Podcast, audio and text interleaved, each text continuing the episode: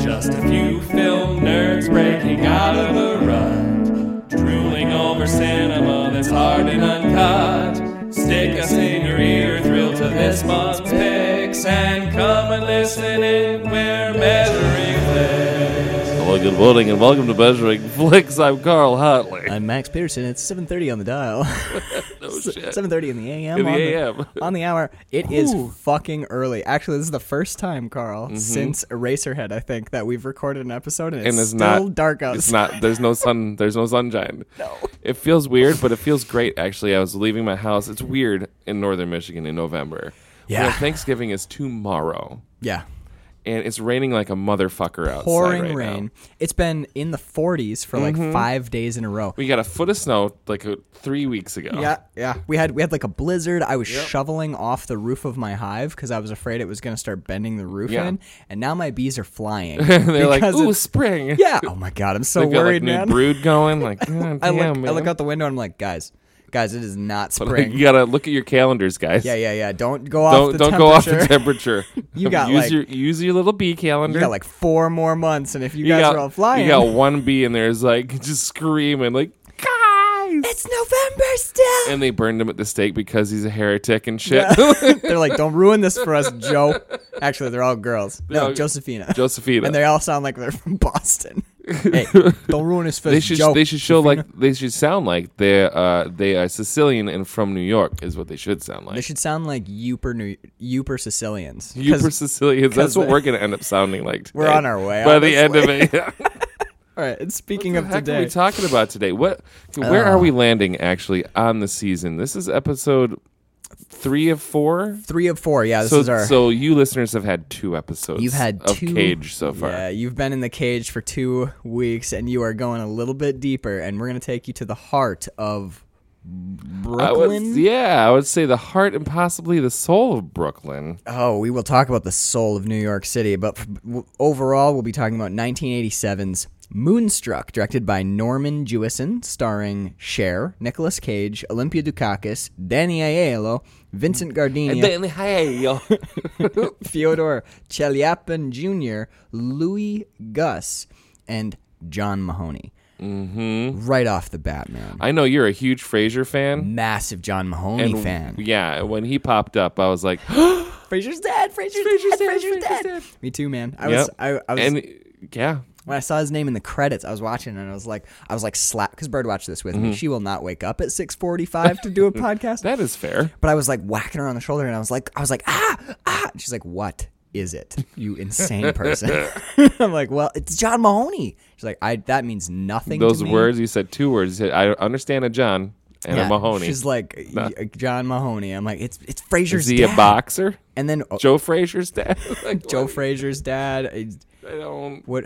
I'm gonna go to bed. You watching the fights? E ESPN Classic on? What are you doing? dude it was amazing because I, I didn't know what y this was 87 i didn't realize moon i thought moonstruck was probably like a 90s flick Uh, yeah, this has been around for a hot minute. This is like, john mahoney is so young in this movie yeah, he's like me young. He- well there you go dude he looks phenomenal Right.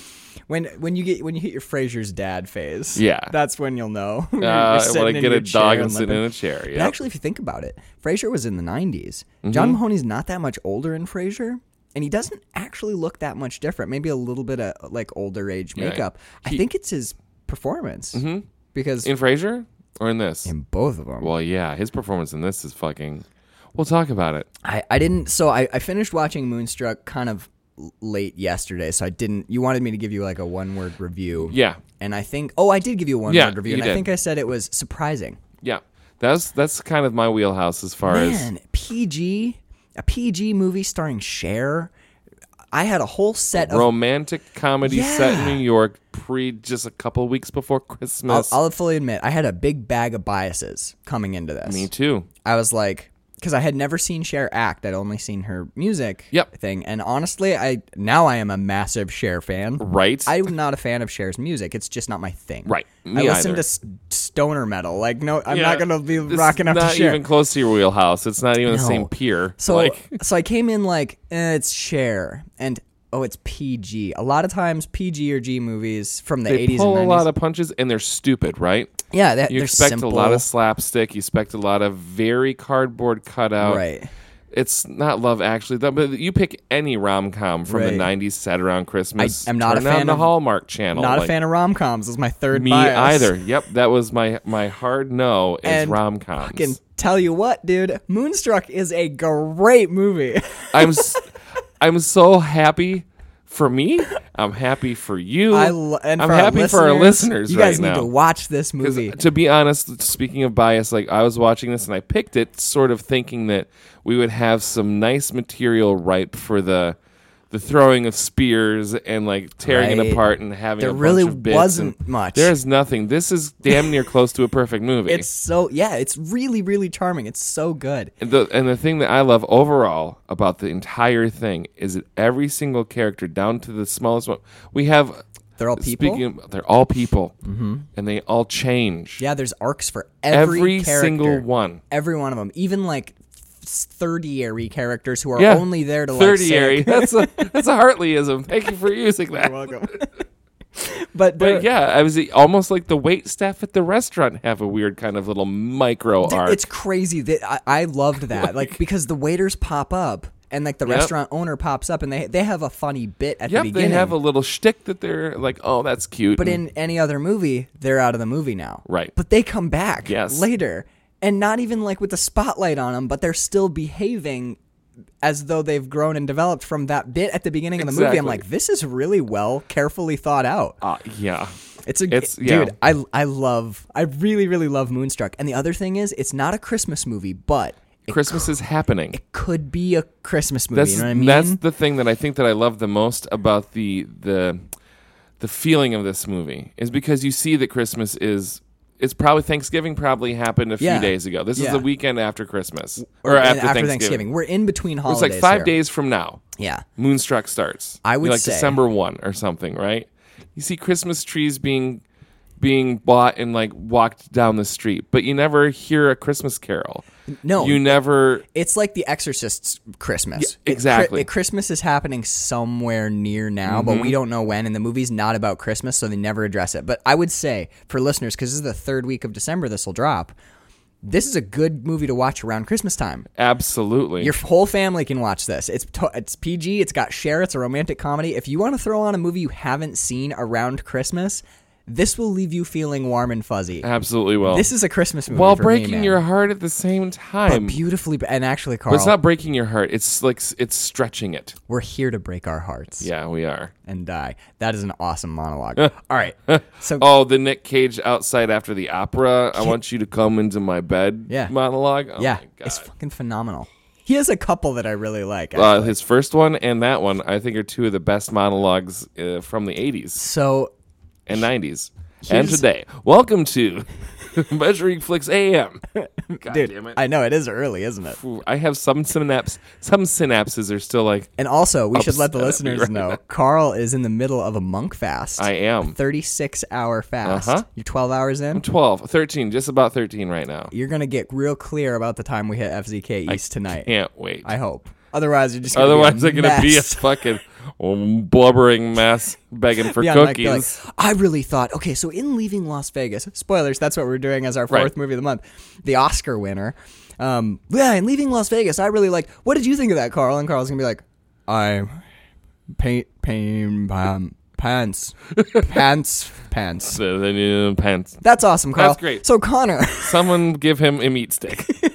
please, I beg you, Connor, can you boil an egg for this? But I month? know me. I'll be like so indignant gonna be about good, not. I'll be like, you put that meat stick in my face, I'll kill you. we'll be like, okay, All okay. right, we're taking Hey. you to the hospital. All right, let's jump right to the beginning. yes.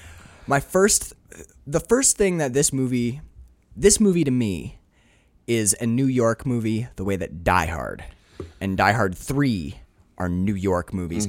There's a Well, first Die We had Hard's that- in L.A., but whatever. I know but but it him as the New York cop thing. feels like a New I- York movie. I mean Die Yeah. Hard 3 I think Yeah, yeah. where they're but in They're New York in New York, City. yes. Mm-hmm. Or say like Goodfellas or say like uh, or The Godfather. e, Right. There's a The Godfather's a little too old, but there's this there's a thing that you don't do anymore. You don't get from Hollywood anymore, which is a lot of films don't shoot in New York anymore because it's way expensive. Yeah. There's a huge number of complications. So busy. Yeah, so people go and shoot elsewhere. Like The Dark Knight, I think the Batman movies should have been shot in New York Shot in Chicago, like most of that shit. or Pittsburgh. Yeah. Like Pittsburgh is Gotham City in Dark Knight Rises. Mm-hmm. And the reason you don't shoot in New York is because it's too expensive. There's too many permits. It's too hard. So people just avoid New York. There was a thing in like the 70s and 80s, especially the 80s, where people shot movies in New York you had City. silly Michael Keaton comedies that were being shot in New York, and not just like you know eighteen blocks from Times Square or anything. They were like shooting in like touristy fucking places. Man. Yeah, It- but, but there's my two of my friends, two of our friends, two of our listeners and patrons, John and Casey, live in New York City. Mm-hmm. I I went to New York City. I was in New York City on my honeymoon, which would be almost six years ago now. Wowzers! Um, I didn't like it. I didn't like New York City. It wasn't as romantic as our movies have portrayed it to you be. know what? Part of th- that's part of it, man. I f- Partially, I'm just a I'm a recluse. And I don't like busy places with a lot of yeah, it's, people. like, super busy. Guess what's in New York? A bunch of people. just like a third of the country. and you know, but like, dude, the, the buildings are awe-inspiring and stuff. But there is a there's a there's a a rosy patina that my favorite movies from the '80s. There, there's a romanticism to New York on film. and it's a romanticism that even is highlighting like when there used to be strip clubs on Yeah, on dude. the main seedy. strip and Isn't- like just uh, seedy, that- but there was a he romanticism goes to New York that, City too. in Big, right? in big, yeah. Big makes New York City scary romantic. Yes. Where New York is like, you're like, holy shit, he needs to get out of here. This is horrifying. But there's still a, it feels like a living place where New York proper or New York actual seems kind of cold to me sometimes when I s- when I s- like some modern movies or some modern TV will have shots of New York or, you or you'll go to New York or see a little bit of New York and the the vibe has changed Right. this New York, the 1987 Moonstruck New York. This is that time capsule we need, baby. This, if I'd seen this as a kid and this was how New York was, I'd want to move to New York. This may, this is like this is I think wh- this type of thing is why people go there. You know, it's like the everyone's yeah, like talking to each other and like the the loud brash Italians Mm-hmm. and the the there's the like that weird like boroughs community where where every where a block feels like a community Feels like a town, right. Actually, Spike Lee's uh, "Do the Right Thing" is a great example of New York romanticism. Years since I've seen that. But it's it's everybody everybody knows everybody on that block.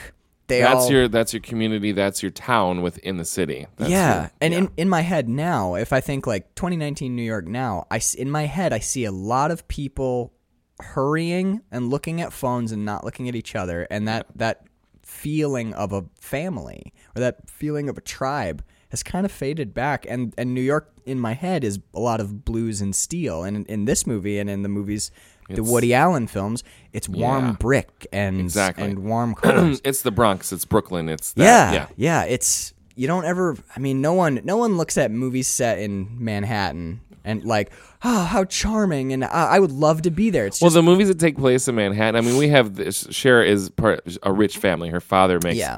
a ton of money, like selling copper as a plumber, scamming people, scamming essentially. motherfuckers, right? ten thousand eight hundred dollars. But like, I don't really. That's one reason why I don't like romantic comedies in particular. Is a lot of them take place in New York, in Manhattan, with a bunch of rich uppity people whose problems are my my latte was not skim milk; it was whole milk. You know, like I don't Yeah. give a flying fuck about your goddamn Christmas sweater. Like, who yeah, gives a I'm shit? not. I'm not always a huge fan. I, I understand the like reason. Matthew McConaughey in New York or whatever that fucking stupid movie is with Bridget Buttfuck. I don't know what their names are. I don't know. Are you talking about not failure to launch? Uh, how to lose a guy in ten days? No, that was that's- actually a pretty good movie. I like that movie too. I don't know what I Whatever. what I know is the the reason you make your characters rich is it allows you to kind of do everything as a writer. Right. They don't have to worry about anything. It's just like let's if we want to go to the opera, we got enough money to go to the opera. Right, exactly. But in this movie, when you go to the opera, you get the sense that is it Ronnie. Yeah, Ronnie. Ronnie hasn't been to the opera in a really long time because That's- Ronnie's really poor. Yeah. So when he takes Cher to the opera later in this movie, it's he's breaking the bank because he really wants to make a powerful statement to her. Yep. Which makes he which makes loves the going to the opera more than just a set piece in your romantic comedy. It make, it's a meaningful decision for that character. So, man, I this movie is a this movie makes me love New York the way Woody Allen movies make me love New York. Yes. My next my next That's my note is that's Amore, and that's for like that's for New York, and that's the song that we're hearing. The when I'm home, here's your I like big pizza pie. it makes you so happy. And there's that skyline, Yep, the New York and skyline. it's just our twins are there. yeah, the World Trade Center. Boy, that they highlight that they tag that a lot. Well, New It's New York movies. It- and it what they were you couldn't avoid it. they were the tallest buildings in New York. yeah, believe so. Well, yeah, I think so. They're taller than the Empire State Building. But like man, like you, there's a reason that they're highlighted is they are such an iconic part of the Well, skyline it's like of this- that It's city. like the Sears Tower in Chicago. It's like the any the Golden Gate Bridge. It's that thing you see it, you know you're in New York. Yeah. Yeah. Well, like in New York, the, the architecture I always think of, I never think of the Empire State Building. I always think of the Flatiron Building. That's Hmm. the first thing I think of because it's such a distinct shape. But when you pull back and you look at the skyline, Right.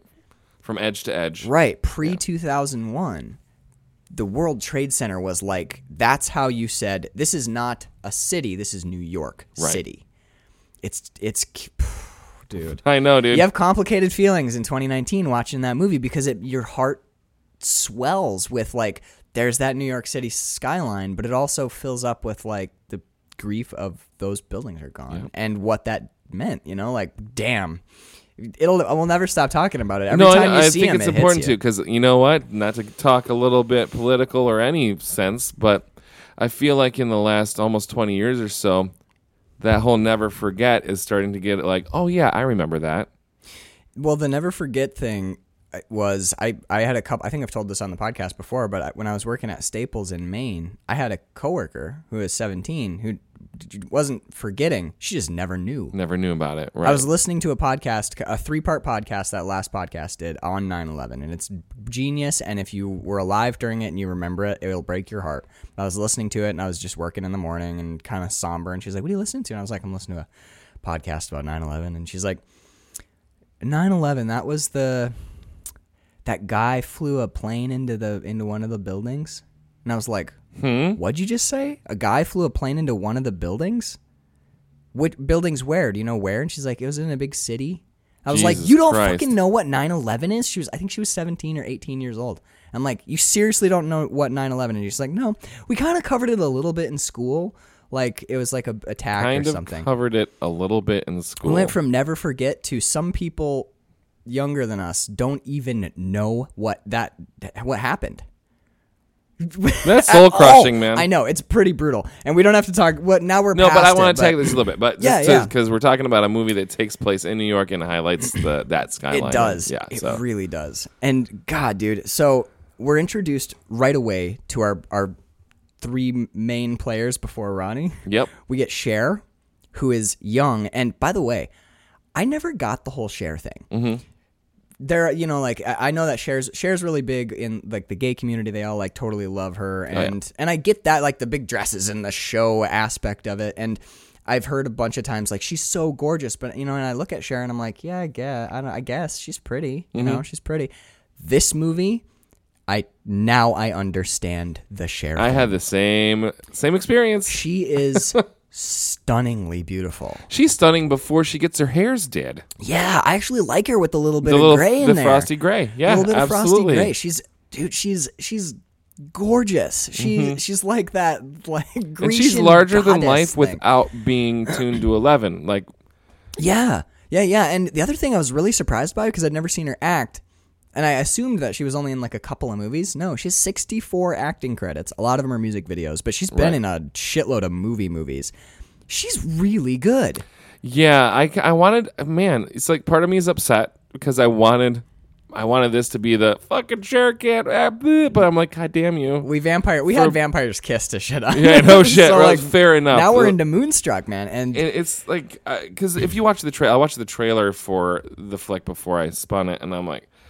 And the, the the trailer's highlighting all of her big moments, like ah, Babadoobie, like being all big, and like I was like, oh fuck, all of the I can't. I'm an hour and forty minutes of that. you know shit. what's great Here is we go. All of the big moments are earned by They- character development. They are, and the, and when they are big, she is sensi- sensitive and sensible enough to ride the roller coaster with highs and lows and and and and making it a performance instead of just being super big. Yeah. She's big when she needs to be, and so is Nicolas Cage. Oh my god, Nicolas Cage is great in this movie, and I like that he kind of doesn't even barely try to do an Italian accent. No, he does. He's- he's he's doing like this weird cagey. It's this, but it works so perfectly for Ronnie. I it's you know what's crazy of every mo- uh, every Nicolas Cage movie that I've ever watched. I think he Nicolas Cage disappears the most in Ronnie.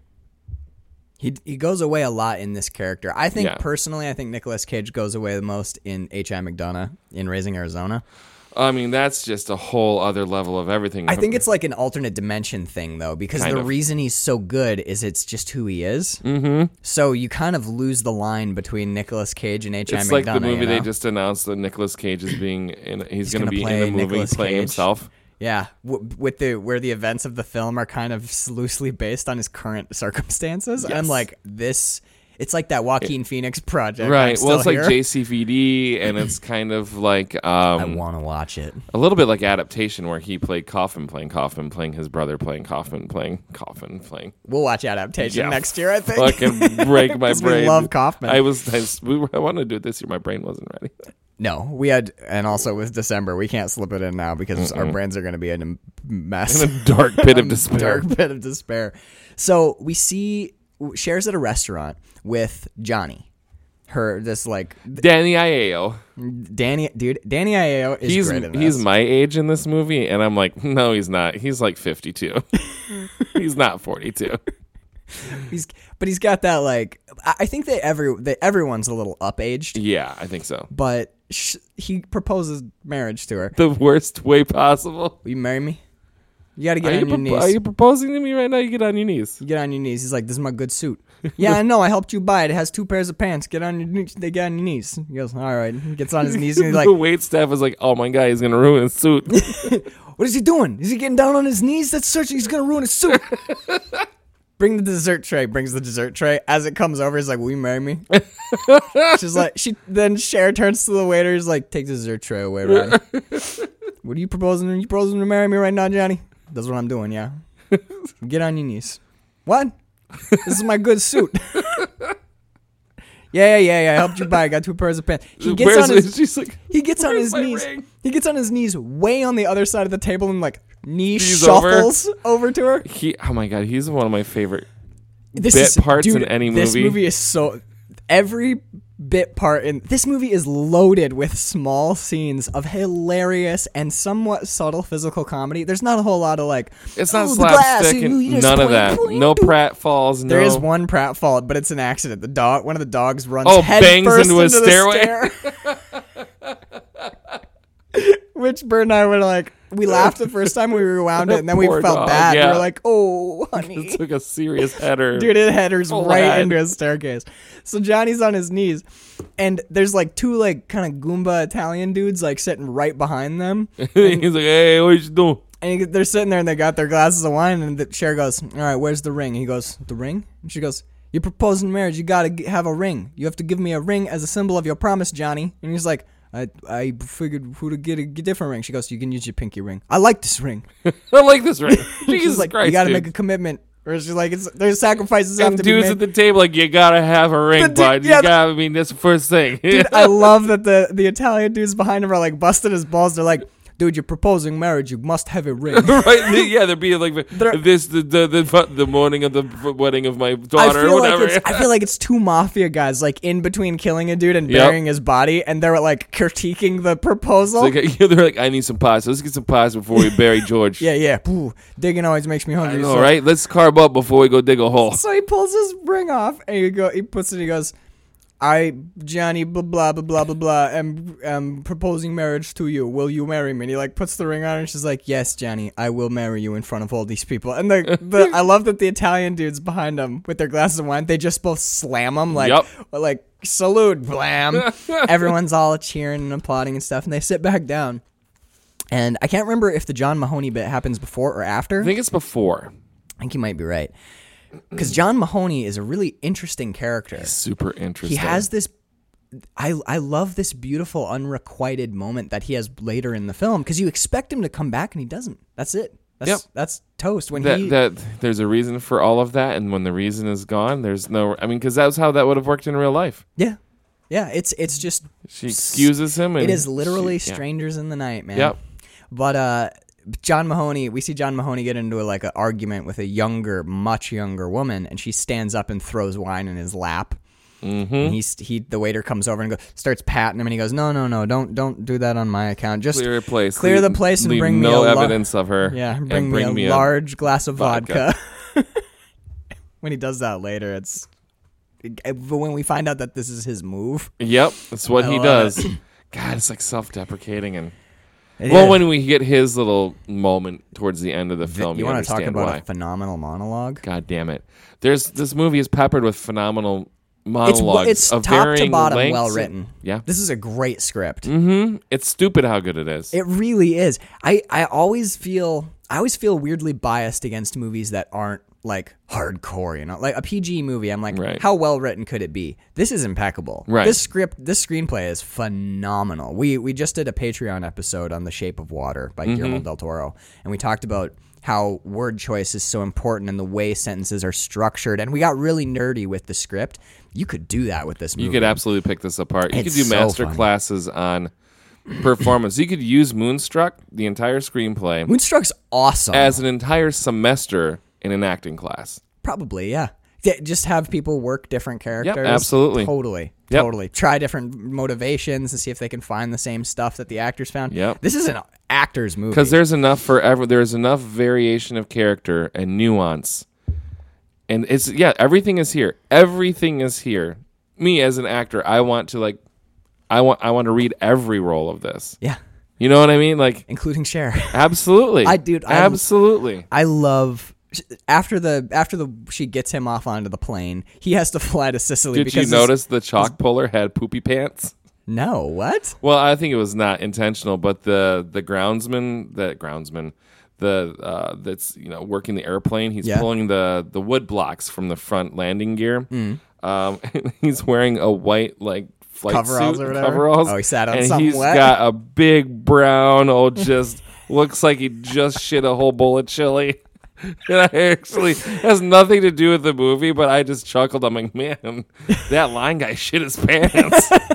I mean, Incidentals. I've done. He's probably on a twenty-four on, twenty-four off rotation or something. Probably he sat on a barrel. Back is what he did. But well, that's what you do between flights, right? You hunker down on a piece of like gear, and there it is. You My got dad oil ex- and poopy poops on My it. dad explained that to me one time. I always wondered why mechanic, like s- some mechanics, will wear white coveralls, or why like technicians will wear white coveralls. And he goes, if you if you don't see a leak, but the fluid gets on your shoulder, you can be like, oh wait a minute, this is green. That's coolant. Where's that coming from? Yep. So you can use yourself as if you're working on something else, and you're like, wait, red. Why is red on me? Right. Okay, that's transmission fluid. So oh, transmission leak, and you Yeah. can spot stuff. Yeah, you can't tell if you're not dirty. you, you- can't tell if you're dirty if you're wearing a black. Right. Set of You get coveralls. filthy. So that's the point of the white coveralls. Right. Is like a, it's like your blotter. And you're like, hey, wait a minute.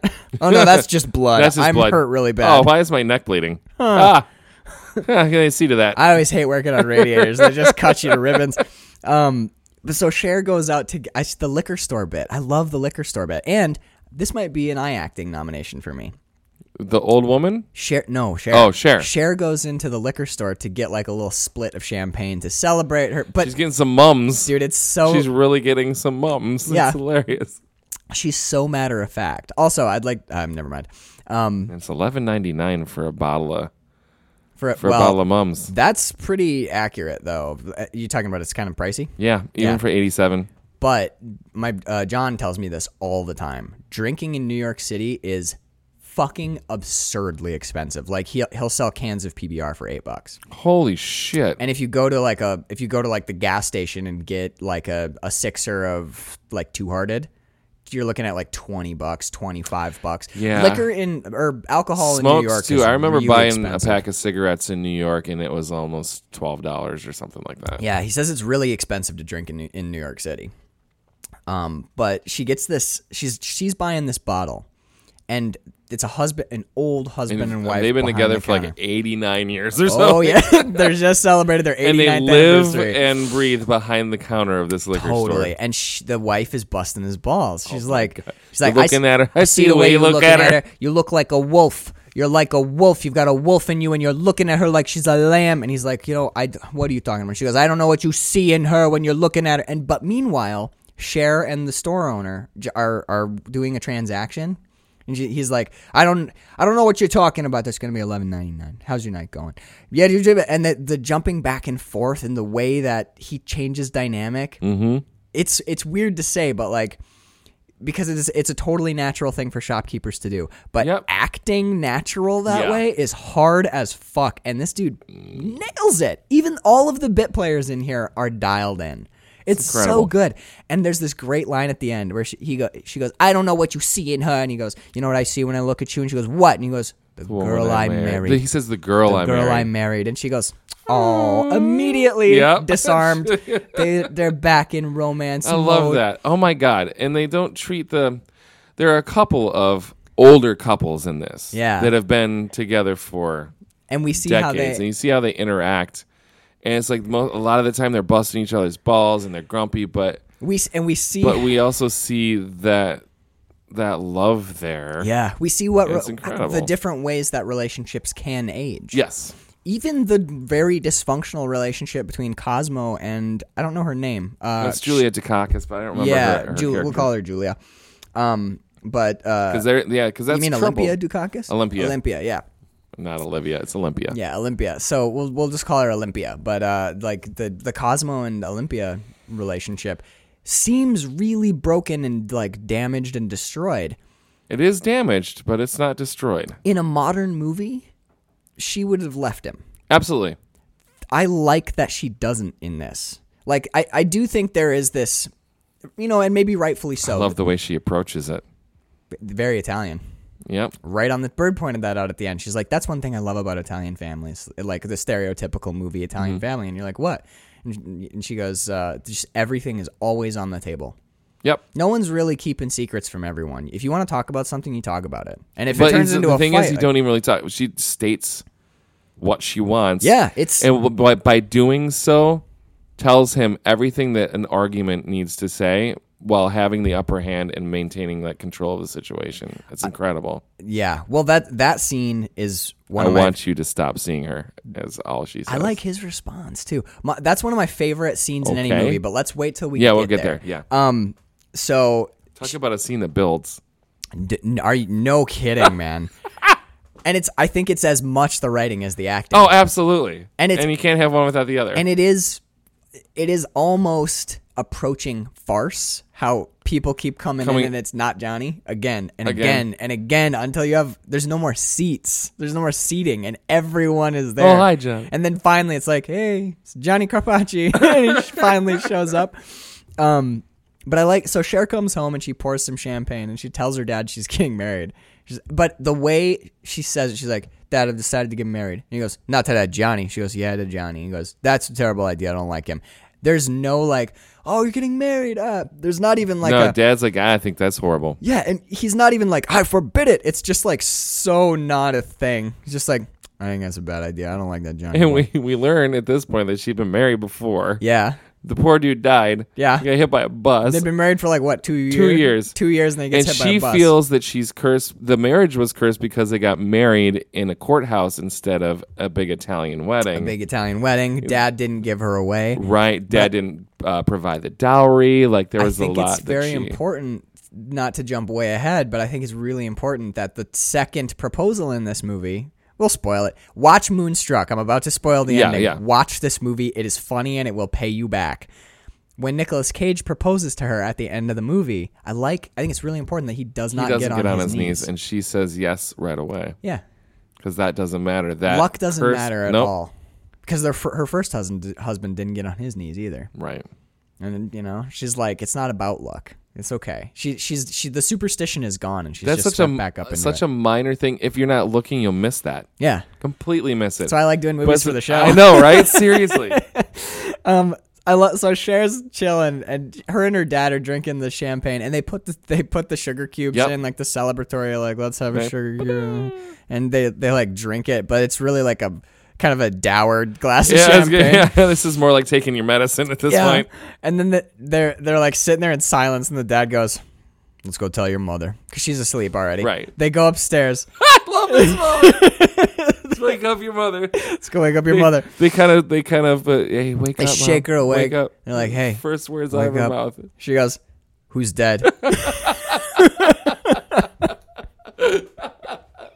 I laughed, I laughed out loud for about two minutes.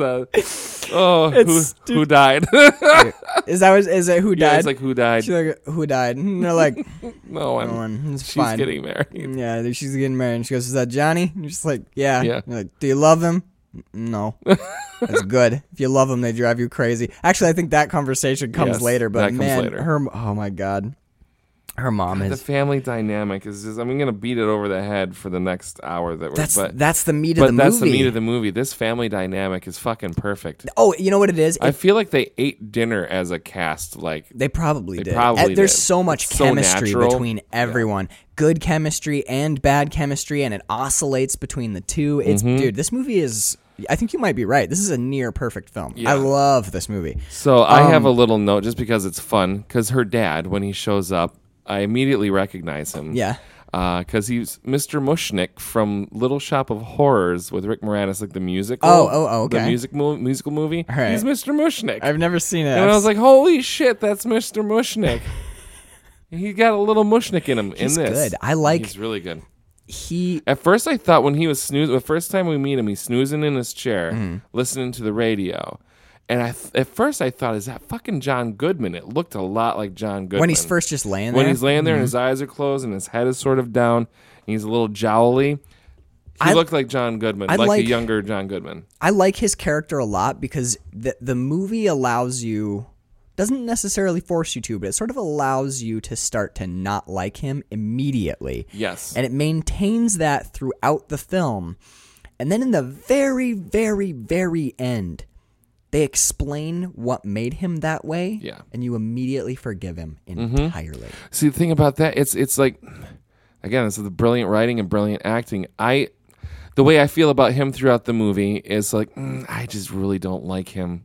Yeah. but I never hate him. I'm like, uh, I he's just, just, he's a don't- person. He's a person. He's just a human being. Yep. They all are. He'll be like the uncomfortable uncle or something like. Not that he's ever done anything really wrong, but just like I'm not sure about you. Isn't it weird that uncomfortable uncle almost immediately means like touched a kid? I know, and But that's not what I meant. I know what was you like, mean. yeah. Like a he's like the gruff. He's like the gruff relative. He's the that you- Republican at Thanksgiving.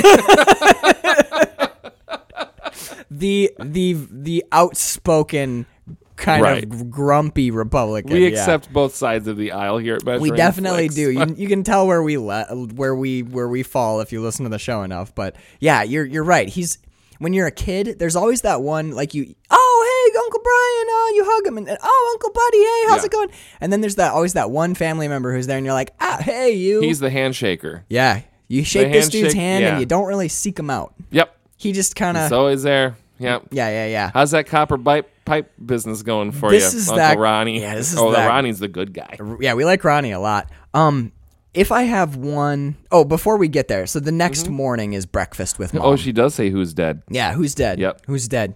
That, but the next morning is breakfast with mom. Yep. It's Cher and her mother. It's just her and her mom. and this is when Cher's mom is like, "Do you love him?" And she goes, "No." And she goes, "Do you like him?" Yeah, I like him fine. And she's like, "That's good. If you love, if you marry him and you love him, they drive you crazy." And we've that that that sets up so beautifully the relationship between 'Cause Olympia Mm-hmm. I think, and I think at this Cosmo. point Olympia knows, or at least highly suspects, that Cosmo is, cheating, on her. Yeah. Um, but I like the, the so Cher does the whole con. She has this conversation with her mother, and Johnny calls from Sicily, and this is fucking This is the best hysterical. phone conversation in any movie, pretty much ever. I lo- he brings- My mother's dying. it's dude. Well, it's my favorite. She's on a deathbed. She's minutes away from her last breath. my f- and the mom in the background is like, She's like, I'm "Jesus not Christ. sh- Johnny. Shut, Shut up, the fuck up. dude. My favorite part is when he picks up. When she first picks up the phone and Cher's like, hello, and he goes, I am calling from the deathbed of my mother. And she goes, Hey, Johnny, how was your flight? He goes, The waitresses were very nice. The waitresses were very nice. It just like it's a lot of I have that line written down. The waitresses were very nice. dude. It's such a funny exchange because he starts Because with he like starts the, with my mother's dying. I'm calling from the deathbed of my mother. Oh, hey so- so Johnny, how was the how was the flight? flight? Uh, The waitresses were very nice. That feels like a Woody Allen moment. to It me. does. It do- if you change the voice from Yep. Johnny to Woody Allen. And that's Woody Allen on the, phone. The waitress, That the waitress was very, nice. I'm calling from the deathbed of my mother. This this does feel like a Woody Allen movie in it a lot of does, ways. man. It does. It feels like the lost Woody Allen movie made when he was in like a real upbeat Mm-hmm. phase Right, of his yes. life. um, not to take anything away from Norman Jewison, he Not slays even. Mm. this movie. It's so great. But um, it, it- Bird is right. This, look, we're not saying that these are what Italian families are like, but this is what movie Movie Italian Italians, families are yeah. like, and this is my favorite movie Italian family. Absolutely. Everyone is dialed into like the Oh God. most dire situation. One of my favorite characters in this movie is Grandpa with his dogs. yeah. Because he doesn't really say much to the family. He's just like, I'm going to go walk my dogs and howl at the moon. I'm going to go feed uh, feed dinner to my dogs. I'm going to, like, he only has like one or two direct exchanges with the family, Yeah. but he's so fucking important to the dynamic of the family. he he runs because he's unmarried. No, he. He's, I think he's a widower. I think he's a widower. Yeah. Yeah. and now he's he doesn't have he doesn't have a a wife anymore. He's the only uncoupled person Yep. in this movie. his his loves are his six dogs and the moon, and the moon. I, lo- which I really really like. Um, so we're Uh, Luna. So Oh, we've talked about uh, she's a Johnny on his way uh, out to the airport was like here's here's a phone number I need you to call, call my brother. That's very important to understand that We got five years of bad Ronnie is Aiello's brother. Yeah, he's like, we've got bad blood. We got to make peace. I want him at the wedding. And and uh, Cher is like, actually, I just realized what ultimately, what ultimately breaks their engagement off is Italian superstition. Mm-hmm. And what we see when Cher says yes to Ronnie is her superstition has left her. Yep. That's so cool. What a cool little shift. Sh- Jo- And you can miss it. That's the fucking. you totally could. Jo- Johnny is still superstitious, but she has grown past that. So she's grown past him. I think it's because of that whole. I mean, it's this is real love now, where it's dirty. That the monologue Yeah. about The- love. yeah. We're I- we talked about the movie up to Ronnie. Ronnie is the brother. We're about to meet Ronnie. Five years of bad blood. Go reach out to him. Make sure he comes to the wedding. I wanted to point this out because, admittedly, the fir- when I first watched this movie, up until we meet Nicolas Cage, a- in retrospect, the the movie earns its beginning. But when I was watching it, I was a little bored until Nicolas Cage gets injected into this movie's arm. I think it's intentionally so. He's pretty big. I mean, he's he's all he's Nicolas Cage, but like this this is to me because this is a month all about Nicolas Cage, and love him or hate him, I think it's. im- I don't think you can reasonably deny that the dude is entertaining, even when he's just purely a clown. He injects energy Uh, That's just it. into a movie. he pumps adrenaline into whatever man. he's in. He's, it's like the movies. The movie's perfect. It could be shit, but he's entertaining. It's like it's like the. I'm trying to think of a movie where we don't meet him right away. This is one of them. I th- I don't think we meet him. Is it Gone in 60 Seconds? Where it's we're following Angelina Jolie and then. I'm not sure. Man, it's been a while since I've watched that movie, But too. but I, f- I feel like there's movies where you're watching it and you're like, oh, this is a movie. Yeah, look, it's a film. A movie's happening. And then Nicolas Cage pops in and suddenly you're like, this isn't just a movie. This is a Nicolas Cage movie. Right. It always becomes a Nicolas Cage movie as soon as he shows up. dude. It's life. Like this, put that when he shows up, this movie gets like a shot in the arm, and there's Yep. energy. There's a weird kind of unstable energy that's injected when he pops in. I fucking love his introduction. By the way, Cher shows up to. He works at a bakery. Yep. And she's like, I need to talk to, I need to talk, talk to, to Ronnie. Ronnie. And they're like, the the woman behind him's like, Ronnie's busy right now. And she's like, the the, the Italian woman's kind of given, or th- they're both Italian, but the shop girl is giving Cher shade, and we find out it's because the shop girl's in love with Ronnie. Yep. But he's down in the basement. And they pick up the phone, and she's like, she calls to the to the to like the Right. furnace room, and we just see we just see the back of him Sweaty back of a like some greasy wearing a wife Yep. beater, just covered in soot and grease. He picks up the phone. He's like, "Hello, Mm, hey, is this Ronnie? I want to talk to you." Blah blah blah. And he's super shitty to her, and he hangs up and he sh- hangs up on her. So Cher's like, "I need to go and talk to him in person because I need to talk to him like for real." They go downstairs, and now we meet Oh Ronnie. We meet Nick, the Nicholas McCage, And he, Sweet, sweet Nicholas. oh my god, dude, he's shoveling.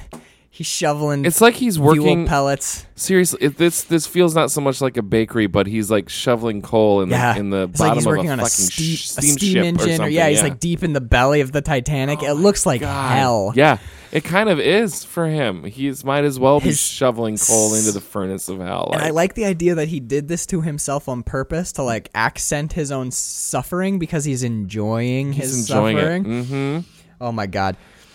Do you think? He, oh, she has a whole thing. You're a wolf. That okay, we'll have. We'll get to that, Ah, but- let's not get ahead of ourselves, Carl.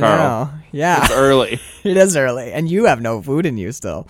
um, but so Cher's like, so what's going on? Like, you got to go to your brother's wedding. He's marrying you, and we hear we find out that Nick one day he was Such an interesting story, man. he was working in a sandwich the sandwich shop. He's working upstairs. He's working upstairs. Now he works downstairs, but he's working upstairs, and he was putting meat through the slicer. He's slicing meats. He was slicing meats. And jo- Johnny came in and asked for a sandwich. And Nicolas Cage was engaged to be married at this time. Yep. And apparently, Johnny distracted Nicolas Cage from what he was doing. And he cut two or three of his fingers off. Like almost all of them. I mean, he's got nothing. He's got like a wooden hand on his. whole. As far as I understand it, th- I mean that's all wood. That whole There's hand? No, He, he cut his own hand off slicing meat because he's like, My brother made me look the wrong way. And I missed what I was doing and I cut. Ah, it's my. He's Oh my screaming, God. dude. He gets so big. He's like, uh, and he's like, and when my fiance found out what had happened, she broke off our engagement. And Johnny wants me to come and see his happiness, and he took my hand. And he's screaming, and Cher- screaming at his hand. at his hand, Oh my pointing at God. it. And Cher goes, "I mean, I mean, that's not his fault." right? She totally calls him out, calls him on the board for it too. Like, um, how is that your brother's And fault? Nicolas Cage goes, My brother is going to be happy. And he turns to the shop girl and he goes, Chrissy, bring me the big knife. Bring me the big knife off the gonna wall. kill I'm going to myself." cut my throat. it's, one- Just seeing here, kill myself in front of all of you. it is, dude, it's the most fucking Italian thing I've ever seen in my life. He's screaming his rage at his missing hand. And then when Cher's like, I think I you just mean, I need to think get you- over this. yeah. And he turns to Chrissy. I just, dude, something about that Go moment. upstairs and get the big knife. It's no, it's right next to her on the wall. He's Oh, like, shit. Chrissy, you're by the wall. Grab me the big knife. I'm gonna cut my throat. And Cher, Cher rolls her eyes at him so hard, and she's like, I'm just gonna go. And he goes, Because you're being dramatic. he goes, No, I want you to stay here and watch me kill myself. You're like, What in the fuck is going on? and he goes, What? Oh my god! there's another. There's one more great line before they go upstairs. When she, he goes, he goes, "What do you mean I'm being dramatic? He cost me my hand." And she goes, "That's not Johnny's fault." Nicholas Cage goes, "I don't care. I'm not a monument to justice." What's great about this moment and a lot of his big moments is it is funny, and there's these earned funny moments, and Yeah. we laugh. But there is also a very real performance at the same time where he's believing it. Ronnie believes everything that he is saying. Yeah. He's not trying to be funny. No. But it is funny. yeah, but and I like also that sometimes in movies they'll do that thing where everyone deadpans a joke, where they Right. pretend it's not funny. This is. I think the reason that no one laughs is some of the people who are here live and work with Ronnie every day, and Well, the one shop girl's crying. she's in love with him. Yep. the other person's a delivery person who comes down and has no context for what's going on. And Cher doesn't think it's funny because she's trying to have a serious conversation. No one's just cold fishing this joke for the audience's sake. They all have reasons to A not laugh reasonable at this reaction to it, hilarious yes. thing that's happening. You get I almost get the sense that this might be the third time this week that Ronnie has Give me the has- big has knife. done this. Screamed he at his keeps hand adding and said he's to gonna it. cut his yeah, throat. exactly. They're like, oh, he's saying You he's do going to this cut his every throat time again. they drop off flour. Johnny's getting old. They're like, uh, where do I put the salami? Salami! I lost my, hand! The That's salami! meat I was cutting with salami. So he goes into the back and puts on, I fucking love a flannel shearling jacket. Mm-hmm. I know. It's just we don't have to talk It's- about it, but a no, flannel the- mm. shearling jacket is like the perfect clothing for the working man. You put you give me like a blue collar dude down on his luck, chopped his hand off or whatever, and he's all he's He's down at the docks. yeah. He just he likes to drink whiskey and listen to opera. Give me give me a he blue works. collar He dude. doesn't work out at the gym. He works out in a boxing Yeah, gym. Like I'm a, gonna you start know, calling it shearling collar worker instead because that's Shearling what I collar. want. I want a dude in a shearling jacket with a shear with a. Did, didn't Adrian's brother wear a shirling jacket in Rocky? Rocky, yeah. Mm-hmm. I think so. Just fucking. I like it. Paulie. Yeah. I think Paulie had a shirling. You can make it leather and shearling, jean and shearling, Oh my! You can, flannel and You can shearling. dress it. You know, you can only dress it down. I was gonna say you can dress it up. You can dress it down. the but- best one ever is it's not even from a movie; it's from real life. Tom Hardy has this big shearling I coat. know you know the, the, one I'm talking Oh, about. fuck yeah, I do. It's the best he shearling fills coat it ever. out so nice. And the collar, it's because the collar's so big. When he pops the collar, it It's covers like his over whole his head. Ah! It's like a Dracula cape made out of shearling. I'm just like, fuck. I'm gonna skip work. We're gonna go shopping. We're gonna go scour Shearling the jackets. We're gonna scour the uh, the the spots, the Yeah. consignment shops. Yeah, we'll hit all the consignment Women's shops. Resource Center. Call your boss. All right, feeling sick today. I got the Sherlin flu. I mean,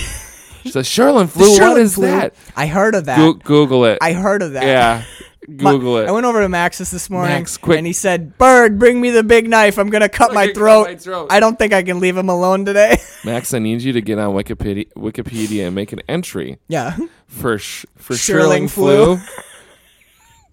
just take just take a just Google some like microbial images and all post of the them. wor- That'd be yeah, fine. like necrotic flesh Yeah, eating yeah, yeah, stuff yeah. on people's faces and genitals, and post it on there, and then be like, "Look it up. look it up. Look it up. It's a thing. it's on Wikipedia. It's on Wikipedia." How about you take two days off? I'll see you after Thanksgiving. it's like, "Ooh, you got to get that taken Man, care of." you gotta get your sack looked and then at. when you show back up, you'd be like, "Man, that shearling coat looks great, Carl."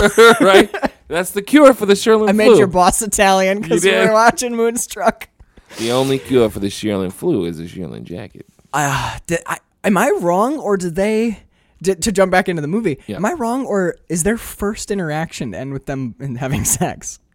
Oh yeah, because they go upstairs. She goes, she goes, she goes. Look, let me. Why don't you? Where do you live? And he goes. Upstairs. I- But either way, he says it is like, you want to hear how shitty my life is? Upstairs. I live over the shop that cost me my hand. It's fucking nuts how dramatic he is. I, I love his his apartment is actually pretty dig it. I like it pretty a lot. cool. Yeah. I mean, the dude loves opera. which I also love. Dude, I, I had a lot of trouble getting back to like go I go and work and do some writing Mm-hmm. and do some I wa- I have a bunch of opera on vinyl and I was just like when this movie was done I was like, "Bird, do you want to just do you want wanna just listen to listen to, La La Traviata?" I don't Yeah. Mm-hmm. have La Boheme, but if I did, that's what I'd be spinning. Um he goes upstairs, they sit down. Or no, he's he I don't do we have La Boheme? Um, but she's checking. Uh, he's playing opera and he's standing there in his shearling jacket, like brooding at his opera collection. And she's in his kitchen, and she's like, "Hey, I'm I'm, gonna make you. A I'm gonna steak. make you a steak." He goes, "I don't want it." She goes, "You'll eat it." And he goes, "I take it well done." She's like, "You'll eat this one bloody. it's It's good for your blood. good for your blood, dude." They're She already an immediately- Italian couple. Exactly. They've already been married for ten Yeah, years. well, I'm fixing you a steak. I don't want it. I'm making it for you. You'll eat it. I take it well done. You need this one bloody. It's good for your blood. And he's like, Okay. okay. Comes over, cuts some steak, chews it. He acts disgusted like he's never tasted anything worse in his life, but he's like begrudgingly Washing eating it. it in down front with of her. J and B straight. Yeah, baby. Well, before the J and B straight, she sits down and he's like, he's like, "Do you want a drink?" She's or no, they they start arguing. Mm-hmm. Where he's like, she's like, "Wh- "Why you can't blame your brother for this? You got to come to his wedding. He wants you there." And he's like, "I won't do it." And they they have a little fight, and she goes, "Why don't you pour me a glass of whiskey or something?" And then they start drinking whiskey, And, and she, now we have yeah the the wolf. She. The I mean, wolf she calls monologue. him out. She sees it. She's like, you know, you're you're a wolf. You're, She's like, I just want you, just so you know. She's like, because he says Johnny distracted me. I looked away and I Right. cut off my hand. And she goes, you know that's not what happened. You know, you chewed your own hand she's off. like, you cut your own hand off. And he's like, what are you talking about? And she goes, she, he goes, what are you doing? She goes, I'm Your foot in telling a trap. I'm telling you your life. yeah. I'm telling you, life. I'm telling you your life because you can't see it. Here's what happened. I can see it right plain in you. You're a wolf, which she lifted from the liquor From a store. liquor She's store. like, you're a wolf, and you realized that you were engaged to this girl, and it felt like a trap. And rather than be stuck in this trap, you chewed your own hand off. And think about that. The the wolf inside you is so powerful that you're willing to chew your own hand off rather than be trapped. And that's what happened. And it's not Johnny's fault. and he stands up. I don't think she's wrong either. No, which is fucked. Like he did that on purpose to get out of an engagement. That the the lizard brain did it. Yeah, man. Yeah. Which I The wolf brain. I super Yeah, dig that. yeah. And uh And you can see in his eyes that he believes her too, yeah. And he's but he- doesn't want to, which is really good fucking acting, Maxwell. yeah.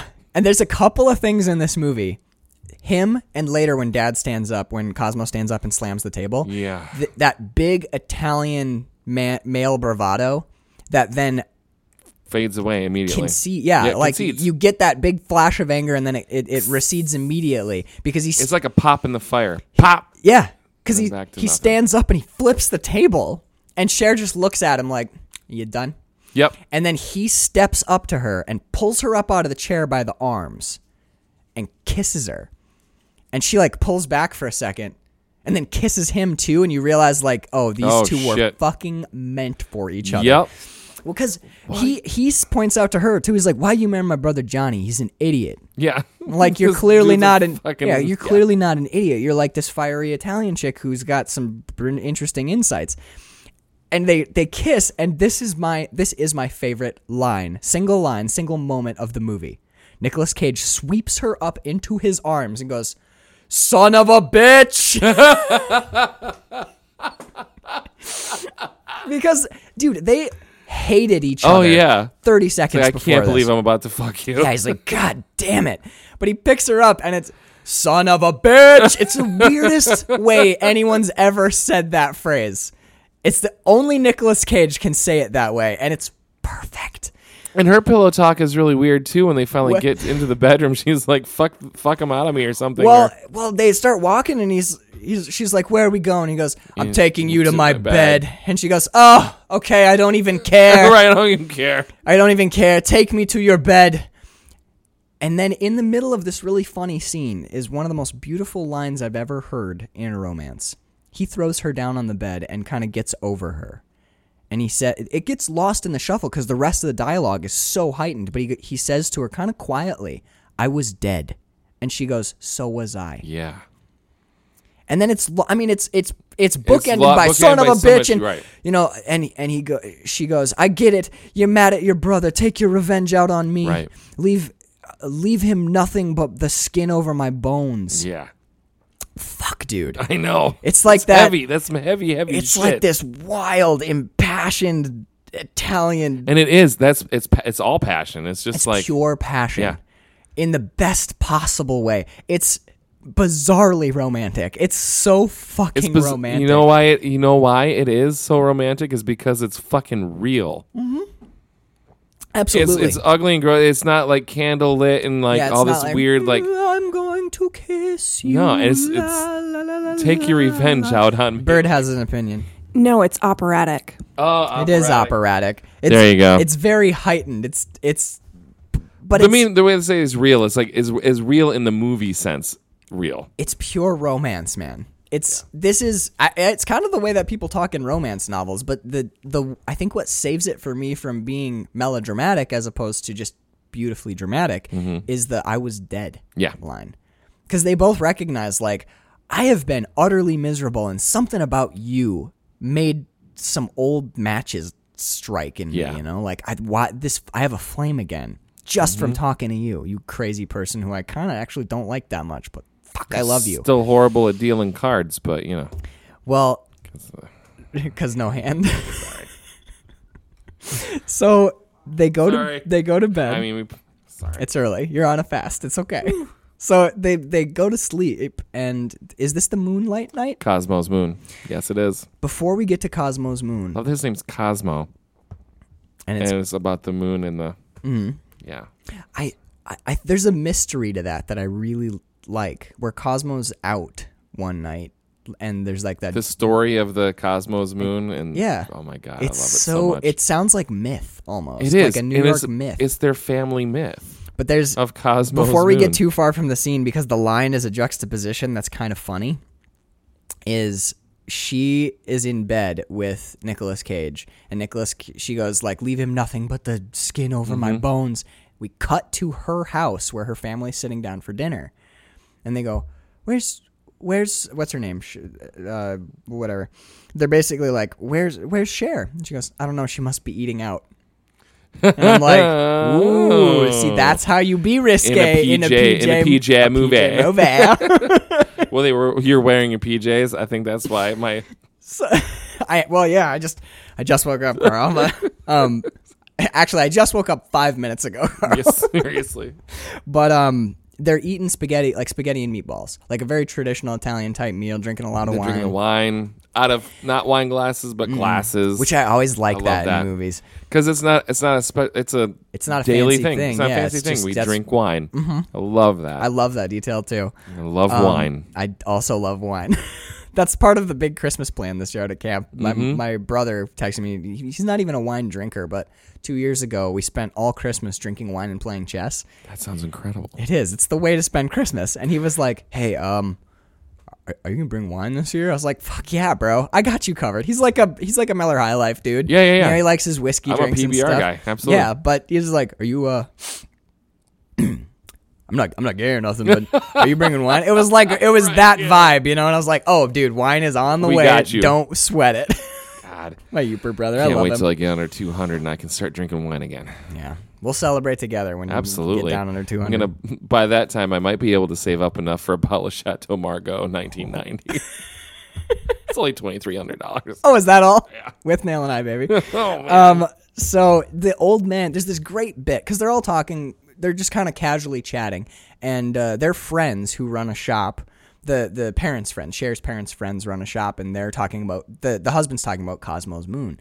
But I like this little bit of business that happens outside of that conversation where the old man g- Is gets feeding the up dogs? and he brings his plate over to the dogs and he feeds all of his spaghetti and meatballs to his dogs and then he comes back with no plate in his hands and sits down and his someone else goes oh uh, uh, grandpa needs a plate a new plate they make a new plate and he goes to pick it up to bring it to the dogs and Cher's mom says old man you give those dogs another piece of my food i'm gonna kick you until you're dead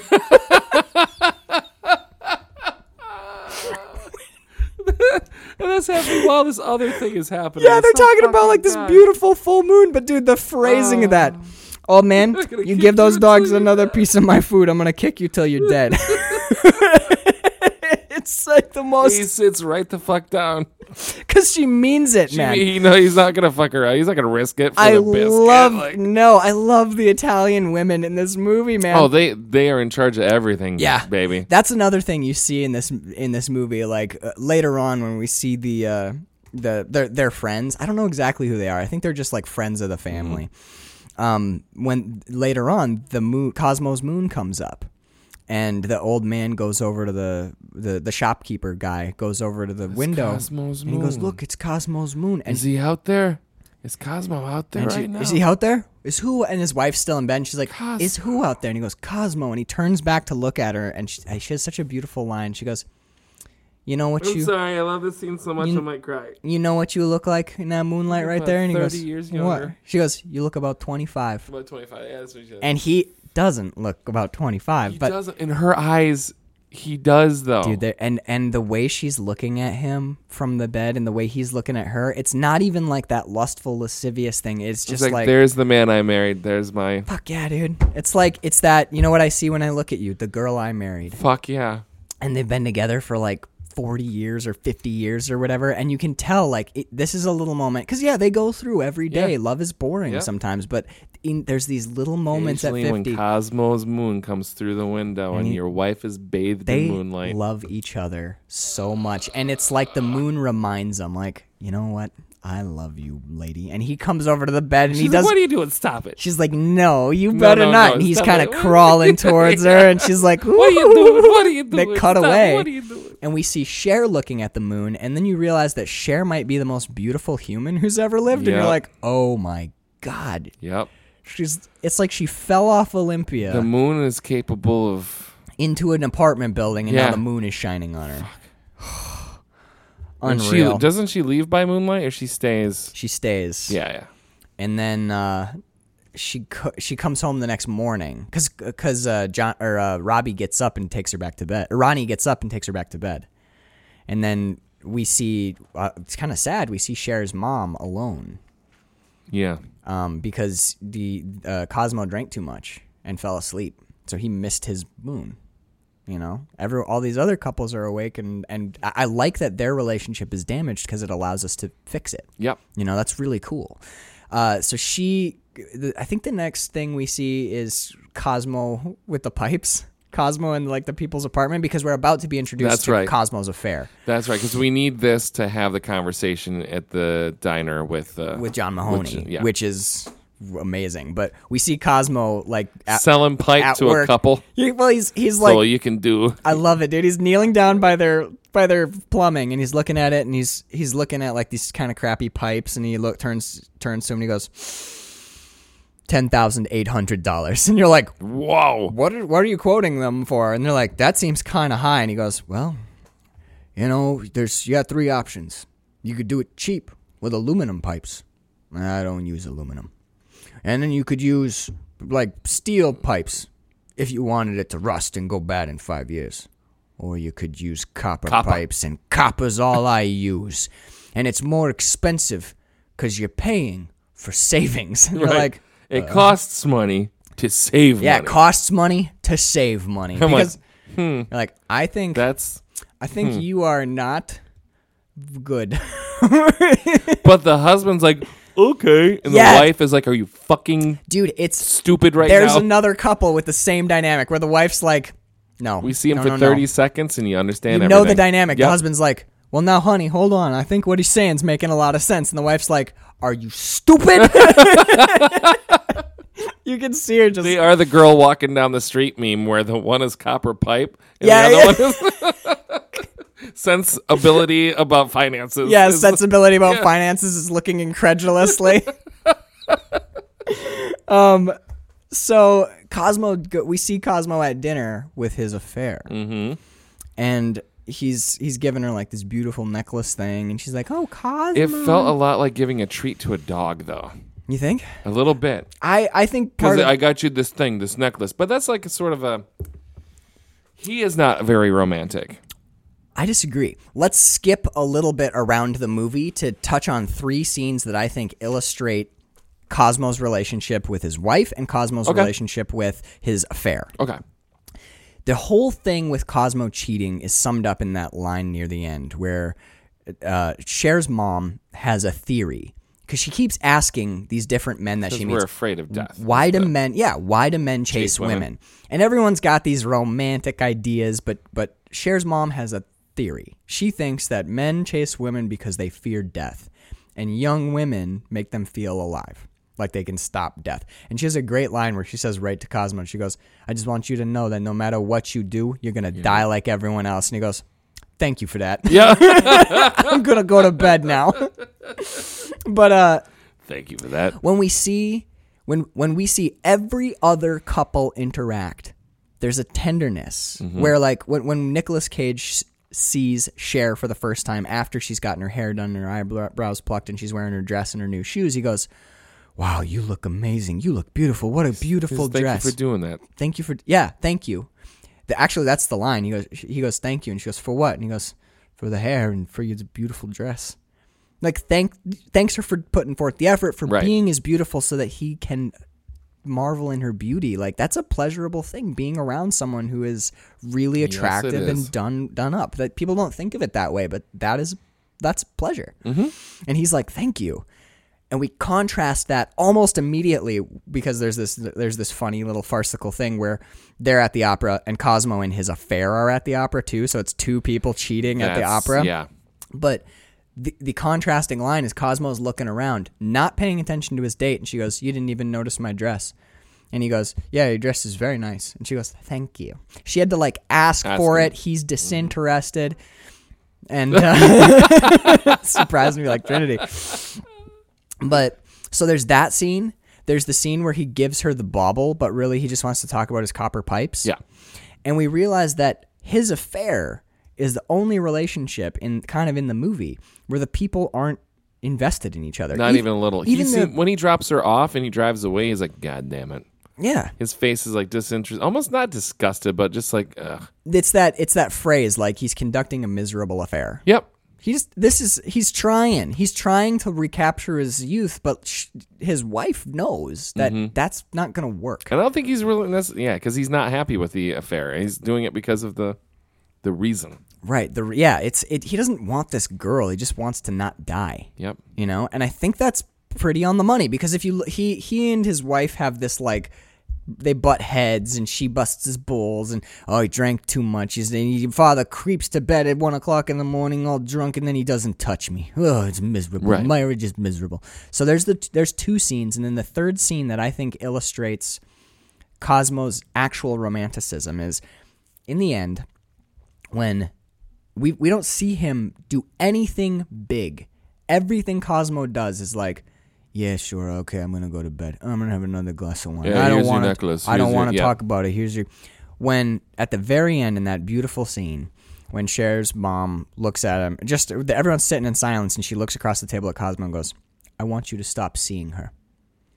and Cosmo stands up and slams his hand down on the table. It's the first time we've seen him do anything Anything big. remotely alive. And then he sits back down and says, "Okay, And that's the end of that. that's it." You know, like and then there's this moment where he he sits down and says, "Okay." And then she goes, and I what the fuck, there's another part to it where she's like, "And I want you to blah blah blah blah blah." Right. And he goes, "All right."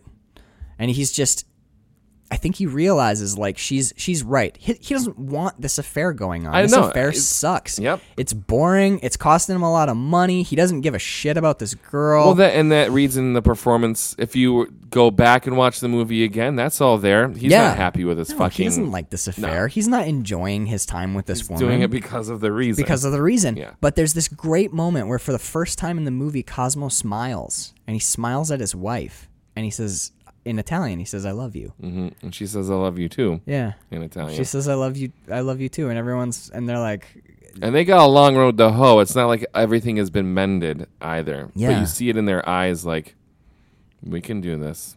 "It's it, it's not even that." Mm. I think that they're more. I think that they are. They've been in the trenches long enough to know. Right, it's just- I don't. yeah. I don't think that there is a lot of hurt and recrimination. I, I think that's the bill of goods that we get sold a lot as a society, which is. You, you remember being you remember being like young and in love, seventeen years Oh, old, yeah. 18 years old and you find out that your girlfriend kissed another guy and you're like oh god why i'm gonna drink myself life is over." i'm gonna go driving with a gun in my mouth you fucking by the time i'm 29 by the time you hit this age it's like man i got drunk at a party and i kissed that other guy anyone who is still going like that is an utter betrayal it's an ultimate betrayal you have destroyed everything that's sweet between us if that is enough to completely rattle the foundation of your relationship you didn't have much of a fucking relationship Right. i think these people i think cosmo and his wife they've been around long enough I like the they've been in the trenches. They've been in the trenches. They Co- Cosmo's been fucking this woman for like what a month, maybe or two months or however long, and it made the mom really I get the upset. sense of maybe about half a year, actually. Yeah, okay, so there's been a- maybe it started in the spring. yeah, these are practical people who understand what a relationship is. This is not that bullshit high school thing. People talk about the super high divorce rate in the United States. I think a lot of that is just holding on to these really staid and outdated ideas of what romantic love is, where it's like. We need to be in love all the time. There need to be rose petals. Why aren't you pampering me? S- Dude, It's the Nicolas Cage monologue. It's the post La Boheme opera fucking monologue. Yeah, absolutely. And I think that's why I, I think that's why I love Cosmo and and his wife's relationship Yeah. so much, which is like I need you to end this affair. Okay, I will. And after that, they're pretty much good again. Yep. That that is a strong relationship to me. He fucked up. He's having a midlife crisis. It could have gone the other way. She could be fucking a younger man or whatever. As long as they She both entertains the idea for a moment. with John Mahoney. But but she sticks to her guns. And I I like that she in that John Mahoney bit, that is her allowing herself a brief emotional vent. Yep. She's like, This is I am flirting with this guy. We are kind of having a little moment of intimacy, but at the end of the day I'm gonna remain true to my marriage You know, vows. she dips her toe in to see, and then she's like, "No, my pool is fine." Yeah, man. And and I that's why I like their relationship. They to me are a s- they are they to me are a strong couple who understands that r- a relationship doesn't have to be like pr- you're not Life is complex. you don't own yeah you don't own another person and people make mistakes do we want to tank everything we've got it's or do not we- like carte blanche to like have affairs at at will. and espe- what i re- yeah yeah yeah but what i really like about it because ultimately i don't think they have a bad relationship there's just this one thing that's bad you know Yeah. because have i been a good well that's what that's what she says have i been a good wife and he goes yeah That's what it is. Yeah. and it's as simple as that like of course you have do you think i don't think you're a good wife you're a great wife which again is like that's not why i'm cheating i'm cheating because i'm afraid to die and i'm getting old yeah. and she's like, I need you to stop that. And we need to. It's so. I like the practicality of it. Mm-hmm. You know? I- And the, the beautiful thing about that is everyone else in the movie, including them, are hyper dramatic the whole time. It's that Italian fiery, give me the big knife, I'm going to cut my throat. But at the end of the day, the way they handle their relationship is utterly practical. It's Yep. like you you stop doing this affair and let's get back to being a married couple. We'll keep, go like, back into Adjusting my jacket. I know. I, I like it actually. You're like, it's a lot of shrugging. It's because of a lot that. It's like it's we're talking about Italians. I gotta do the the, jacket- the jacket God damn it! But yeah, I mean, I don't know. I- We s- the people who make themselves most miserable in this movie, and I think maybe in real life too, are the people who can't get out of that that like high drama high school thing. Like every slight is the end of the world. You, Mm-hmm. Oh, you said a mean thing to me. I'm gonna sleep on the couch. Okay, look, you can go to bed in the same bed and be mad at each other. Yeah, Why not? Why why would you sleep on the couch? The bed is perfectly fine. We're both humans. We both fuck up. We're mad at each other right now. We'll be less mad at each other tomorrow, and if we talk about it a little, it will, it'll all go away. Or we can be hyper dramatic and go for a long drive and let's get a divorce. Fuck you. Right. Calm down. Calm down. we're all just so goddamn hyper. Everyone is like dialed to nine My thousand God, all the time, and we we forget to breathe. Maybe it is the red wine. We just need to drink more red wine. I don't know. Maybe we need to smoke more weed. I can get behind that. if you drink too much red wine, you turn into bring me the big knife. right, that's what happened. You end up putting your fucking mitt in a slicer. So we we see Cher's mom go out for dinner alone because at this point in the movie, Cher is fallen in love with Ronnie. Big time. She they wake up the day Cher and Ronnie wa- er, wake up the day after their affair. Yeah, after Cosmo's moon. Right, and Ronnie's like. You can't marry my brother. And she's like, why not? And he goes, because I love you. And she slaps him twice. I love the first slap and then the big Yeah, slap. she slaps him. And then she's like, I'm going to go again. Wha-pa! Snap out of it. and then they get to the door and Ronnie goes, "Listen to me. I I love you enough and I love opera. I love you and I love opera and if you come to the opera with me, I would be willing to give up all the rest of my days of my life." And it's that like elevated Italian, high Mm, Italian- school yeah, yeah. romance like, "I'll oh, you go to the opera with me and you'll never see me Just the again because one I will time kill I'll ha- myself right. in happiness." And she's like, "Okay, I'll go to the opera with you."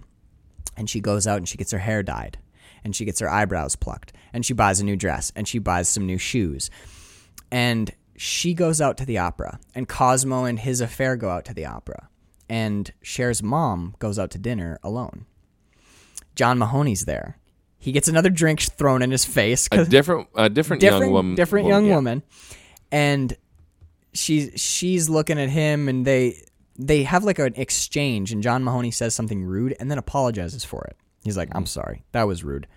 I I didn't mean to say that. I like that it's the same bit. Clear the plate. Clear. uh, Leave no sign of her. and Leave no bring me a- trace of her. Yeah, she's a bring very me lunch. attractive mental patient." She Right, he yeah. says to the to the I'm about restaurant. to do it again. Oh, I stopped myself. Good. Wow, I don't know what It's that an is. OCD tech. It is. I'm like, "Mwah." I'm gonna take my jacket Every- off, so I stop fucking doing that shit. You're, you're like um, um, Rodney Dangerfield over there. You're like, hey, hey, Hey. hey, I'm, gonna just- I get no respect. I get no respect. God damn it. But uh, he joins Cher's mom for dinner and they start talking. Meanwhile, back at the opera, Cher and Ronnie are watching the opera, and Cher doesn't really get it until she gets it. Mm-hmm. And then she starts to cry. Yeah. And she and J- Ronnie have this really amazing bit where he he takes her hand really gently and he kind of he doesn't make any move to like wipe her tears off her face cuz he's like because he knows. He's like, yeah, Yeah, you get Op- it. opera does Operas, this. Yeah. no, I'm gonna let you cry. Go ahead. This is what this is for, you know. And then we're we're back with Cher's mom and and uh, uh, John Mahoney, and she's like, "Why do men chase women?"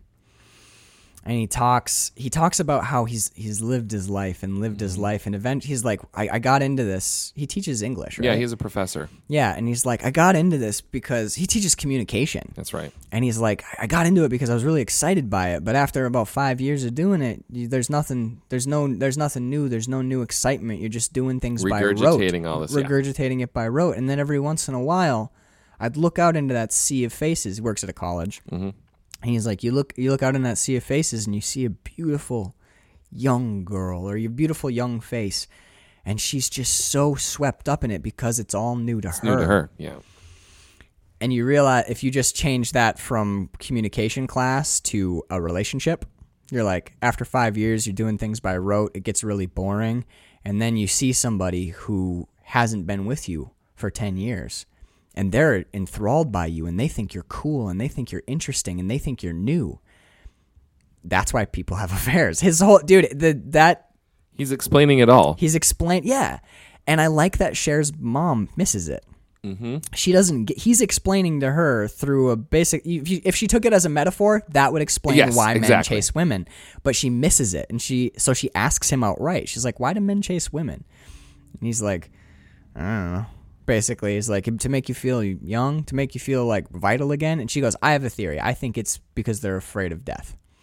and that'll keep coming back. And one of my favorite moments is when Johnny gives her like a stupid answer from the Bible, and then offhandedly he goes, "Or I don't know, maybe it's because they're afraid of death." And she's like, "Yes, That's it. that That's is it. it." Thank you, Johnny. You gave me my answer." And he's like, "But I think probably it's the Bible." And she goes, "No, no, No, no, no, no, no, no, no. You are You're right." right. Just waiting to hear her own idea told, told back to her. yes. So John John Mahoney and Cher's mom have dinner, and they they go out. And they're getting along very well. Yeah, they ha- they have a very nice. She's age appropriate. which she points out. Actually, later I on, might she be a little says, old I for might you." be a little old for you. And he goes, "What are you talking about? That's been my problem this whole time." but I like when they get out onto the pavement, and he's like, "Thanks, thank you for joining me for dinner. What a wonderful conversation." He goes, "May I walk with you for a little bit?" Mm-hmm. And she goes, "Yeah, sure." So they start walking back to her place, and they run into Grandpa, which is fine. It's fun. It's a little throwaway bit because Grandpa. It, that's a no stakes thing because that not, it comes back briefly as a joke, but there's no there's no consequences payoff, to it. right. Yeah. But I love what happens when they get back to her place, her house. And he goes, It's freezing out here. And she goes, Yeah. And he goes, Maybe I could come in for a drink. She goes, No. No. And he's like, Well, I just well, is everyone awake? Is someone awake? is, is someone awake? Is someone home? She goes, No, it's just me in the house, and that's why. And he goes, Whew, it sure is cold. And she goes, You're just a little boy who likes to be naughty.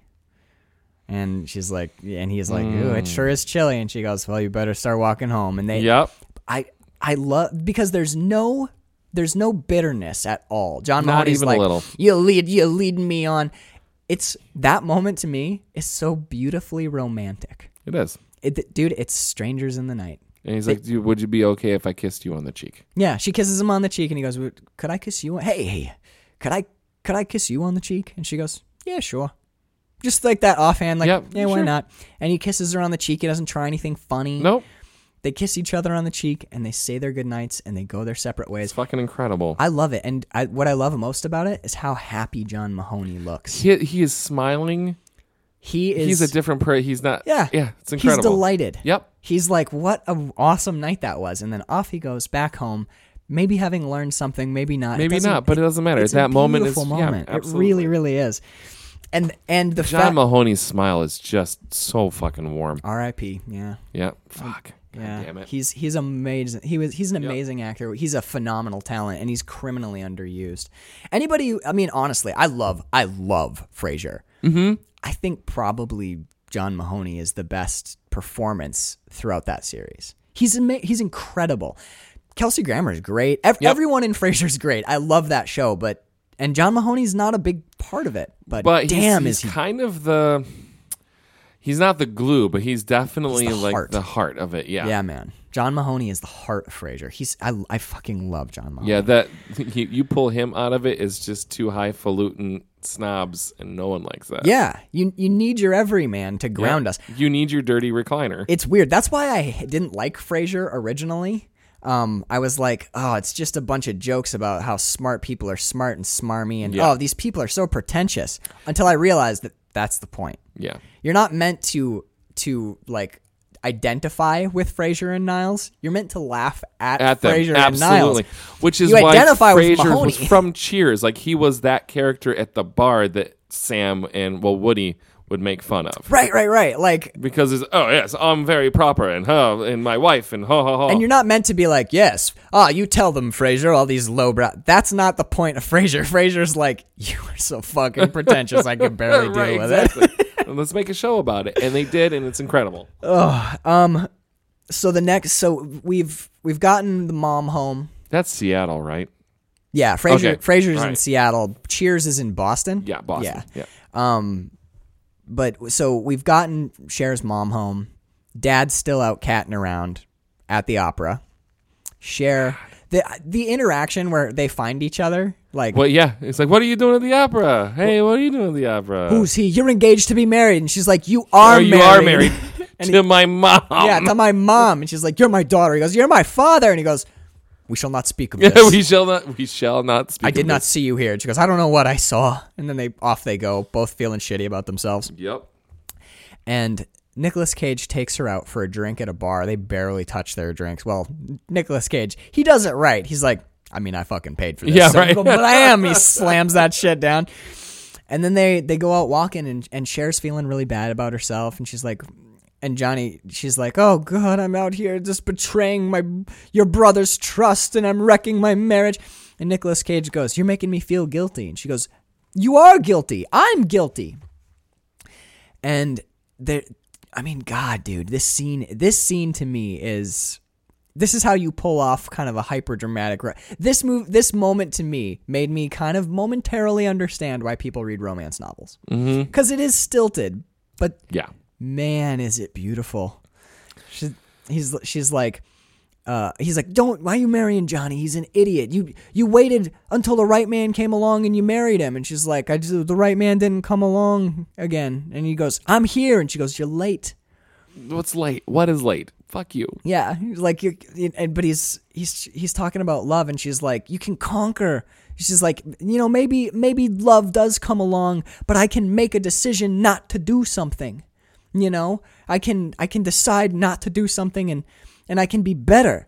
I can be better because otherwise, what's the point of being in this world that God made for us? You know, like blah blah blah. Right. And what she's after, we talked about it in the Shape of Water. What she's after is is like uh not perfect yeah perfection Mm-hmm. she wants That perfection perfect relationship, the perfect idea of what love is, right? right that that you can master yourself and make something work Hmm. and Nicolas Cage is basically like what are you talking about That's We don't got- be stupid. it's like we got 80 years if we're lucky yeah.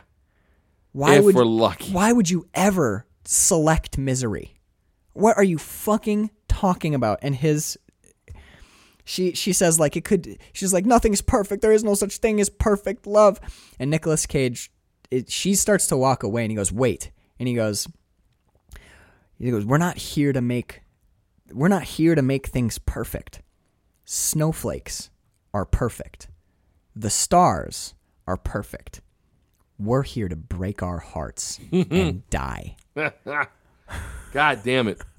He's not wrong. he says he even said i think earlier in that speech he's like he's like love is love is awful Yeah. he's like love screws up dirty. yeah he's It's like fu- yeah. he says it screws everything up and it makes things hard and makes things hurt but he's like that's the whole, That's the whole point, point of, of it. love that's Yeah. why we do this thing he's like we're, we're not here to make things perfect we're here to break our hearts and die that is one of the great movie lines man it's so good and she goes upstairs with him and then Back to my bed. and then, well, she's like, I'm freezing to death. And he goes, Come on in. Yeah. I don't even care why you come. No, that's not true. And that's when he goes into the big speech. Yes. But, dude, that the morning after is one of my favorite things ever because it's told, there's no dialogue because it's Cher doing. I, I hate this term, the walk of shame. It isn't a walk of shame. She's doing a walk of happy, man. She's kicking a can, She's smiling. alive. The sun just, sun That- just coming up. That's what I want to talk about is the s- the shoes and the can. She walks out of the house and she's got these red, glittering, high-heeled, beautiful It's shoes. her opera shoes, brand baby. new, just bought 'em. And she's kicking a crumpled beer can down the street. And I said, The shoes are your heart. Why keep your heart pristine if you can't enjoy the simple pleasure of kicking a can on a clear morning? Mm-hmm. She's taken. This is a visual representation that she's accepted Johnny's or- or Absolutely. Rob, Ronnie's argument. Absolutely. And then look, and she's not like skipping down the lane, big shit-eating grin on her face. Her face is perfect in this moment. Yeah, she is perfect in this moment. She is absolutely this whole. Yeah, this I love it. this t- this scene to me reminds me of the Annie Hall sunrise on the Yes. bench. You know, like oh my god, yes. there's something about morning in New York, not morning in real New York, morning in, In 1987 1987's nostalgic movie New York, yes. yeah, where it's it's like you can almost smell it. Like I'd, oh, I like I like I could Yes. almost smell that eggs and eggs in a basket that they were making on the stove in Yeah. the beginning of this. Like you can, smell, the bread baking and the exhaust, and you can smell All the of garbage that, and yes. the, but the breeze coming in off the the river. You like can hear the Yeah, man. Oh it, my it God. so perfectly puts you in that place. And I like it. She was I she- got like oh so I get goosebumps just now. goosebumpies. I know. But like she Sean and Casey like yeah, New York, New York's great. What the fuck is wrong with you guys?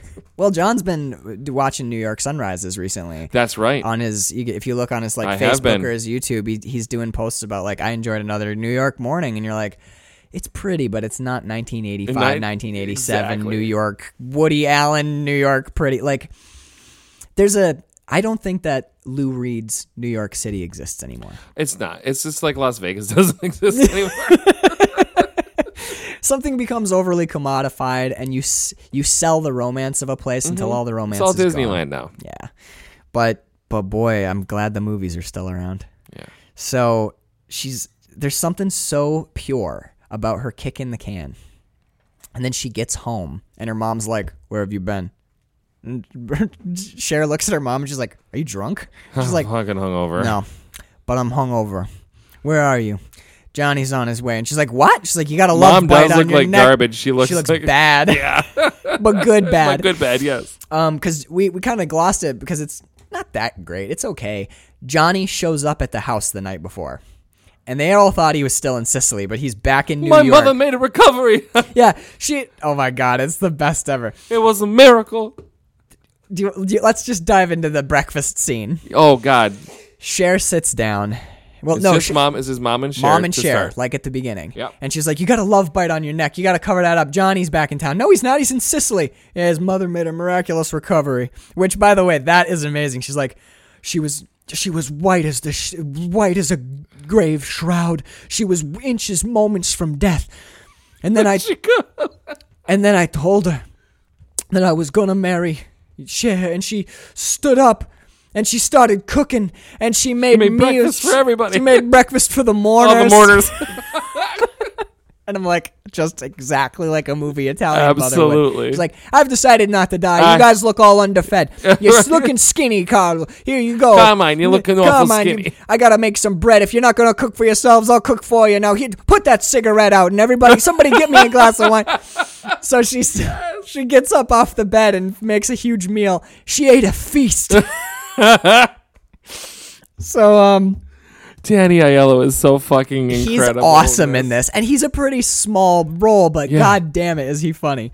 Um, so Cher's like trying to cover up her love bite, and she goes to the uh, mom goes to the door to buy Cher a second, and mom opens the door, and it's Ronnie in his shearling jacket again. Yep. And no, he's in a No. black overcoat because he cleaned way the hell up. He looks great. Oh, And he goes, Mrs. Uh, what's her name? Uh, it's like Mrs. Mrs. Cosmo. Co- Co- Mrs. Cosmo. I don't. It's, I think it's like Cara. Cara. Fanaducci. I don't know. Yeah, I don't we'll, want to do that. That's an Italian.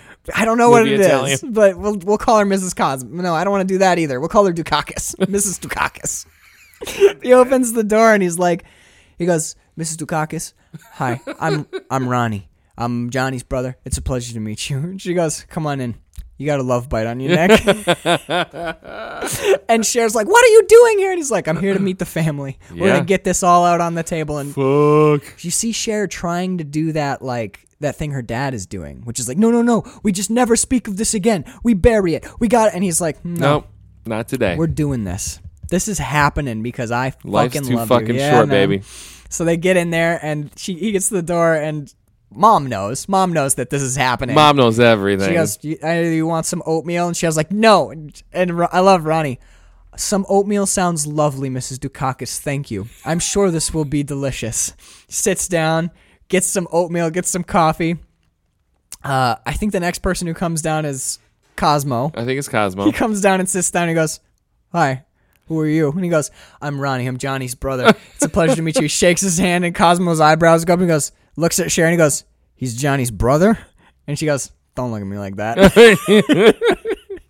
we got the shop owners come in next, I think. Grandpa. Oh, it is Grandpa. He's a Vagabadoodie. Yeah, he comes down and he go, he sits down before the shop owners get there. He sits down and he's like, he goes, I have I have got to say something. Right. And he's like, what is it? He goes, your pride is breaking your house.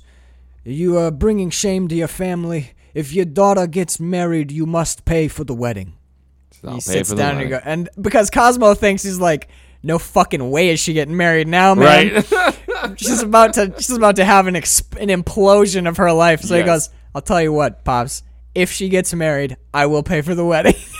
you think he's making the safe bet, man? totally not. Doorbell doorbell rings, and Cher's like, "Oh God, here we go, here we go. Oh God."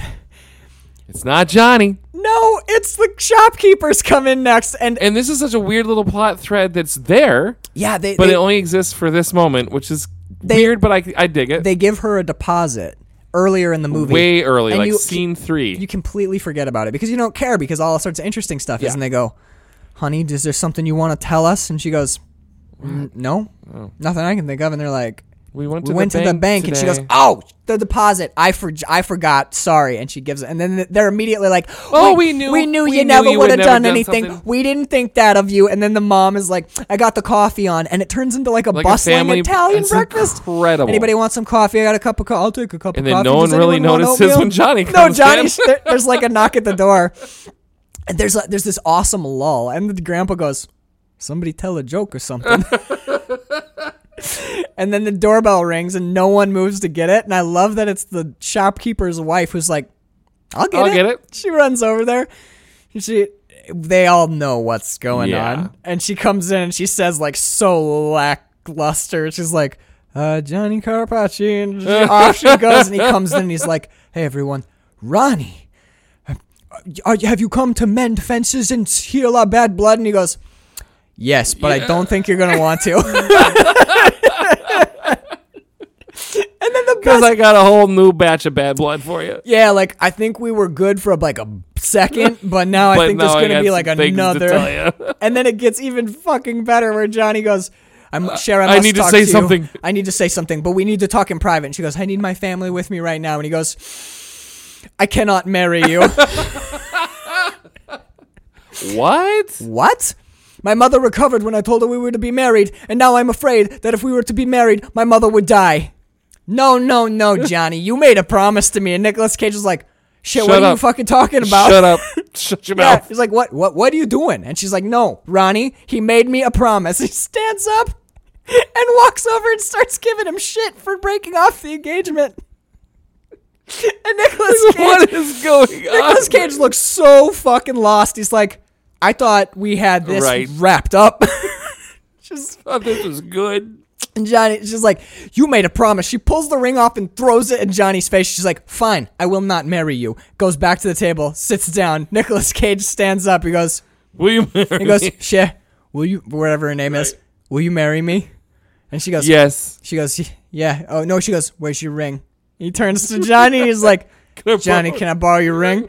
The look on Danny Aiello's face is like he's lost it. He doesn't know what the fuck He's is like, going what the on. fuck is happening right now? and she gives him so he goes he's i think he's on his knees i think johnny's on his knees and he holds the Yes, ring up he hands up the ring to. he hands the ring up to his brother and his brother takes the 'cause ring he had to stoop down to pick to the ring pick it up because she threw it at him so he kneels down picks it up hands it to ronnie ronnie puts the ring on Cher's finger and he goes i love you and she goes i love you and the grandpa starts crying and cosmo turns to him and he's like what's wrong pops and he goes i am confused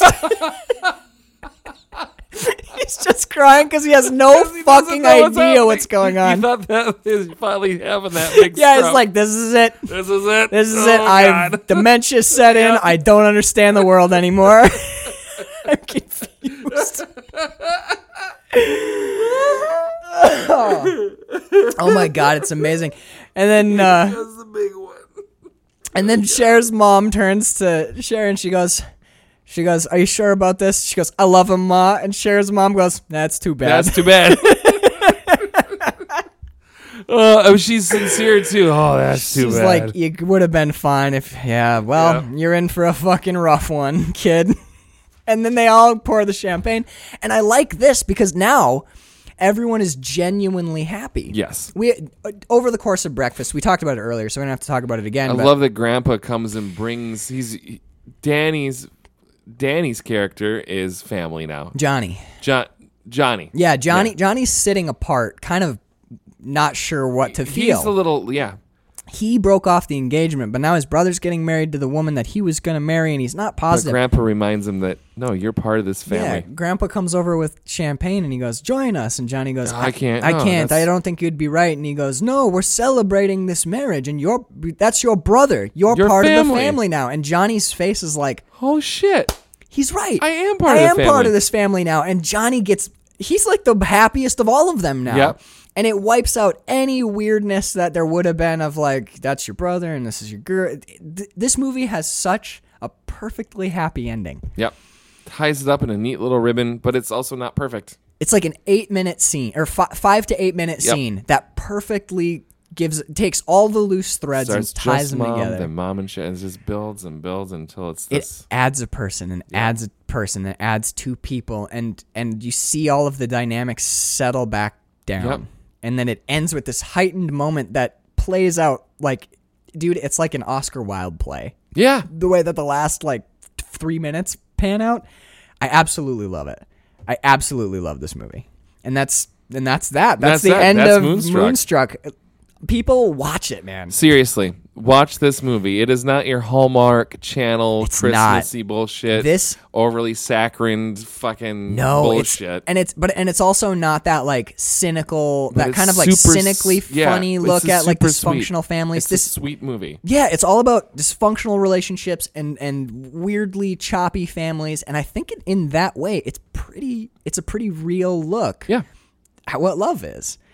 And it's charming and it's warm and it's fun and because it's his month, dude. Nicolas Cage, he owns every moment that he's on screen. This is probably this and High, two of my I think my two favorite performances from Nicolas Cage. Yeah, H. I. McDonough. yeah. yeah, yeah. It's honestly, he's so so good in this. I was ho- I was wondering if we'd have more like Drive Angry or shitty Nicolas Cage movies, but so far, I'm I think everything that we're seeing of him is really good. Well, vampires, guys. We talked I know. we talked about it. I know we're still. I think it's a good. We're still I, I fighting. think it's, it's, okay. good. we'll watch it again. yeah. Oh, I love to. All right, so that's Moonstruck. Watch it this Christmas. It's the third week of Christmas. You still have You time have to time. make this your holiday movie.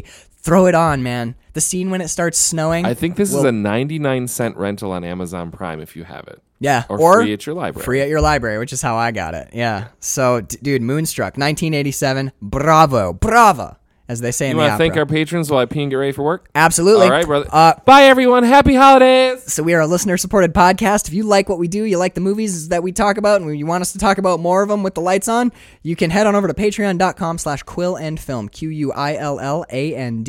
Q-U-I-L-L-A-N-D-F-I-L-M. You can get full-length bonus episodes, and you can get things like shout-outs on the show. They sound a little something like this. We would like to thank Casey Scheibe, We'd like to thank John Scheibe, our two patrons over in New York City. They live in real New York City, not um, Woody Allen New York City, but I mean, John's got a little poetry in his soul, and he he show, he shows it the way he sees it. And John's New York City is pretty goddamn romantic. I don't know how Casey feels about it. We'd like to thank Connor Sweeney. We'll be at his house later tonight, actually, to have him co-host uh, our final uh, uh, podcast of Nicolas Cage Month, which is going to be leaving Las Vegas, and then we're doing also a Patreon episode, another Nicolas Cage movie, Mandy, over at the FCK East, the Sweeney residence. Great guy. We'd like to thank Daniele Hartelli, our own little uh, Italian babushka. no, wait, that's Russian. our own little uh, uh, Italian wife, Daniele Hartelli. Uh, we'd like to thank Katie Clark. We'd like to thank Kelly and Mike Wagner. I'd like to thank Brian Jackson, William Rockwood, sister Sarah Hartley. And finally, we'd like to thank David Rowney, who will be guest hosting uh, all four episodes of January. We're doing Anarchy in the UK, covering British films, and getting that brilliant dude on mic with us. Um, if you want to drop us a line, it's measuringflixpodcast at gmail.com. We're wrapping up Nicolas Cage month next uh, next week. We'll probably drop the episode on Christmas so you can go out listening to us talk about Saint Nick, Olas Cage.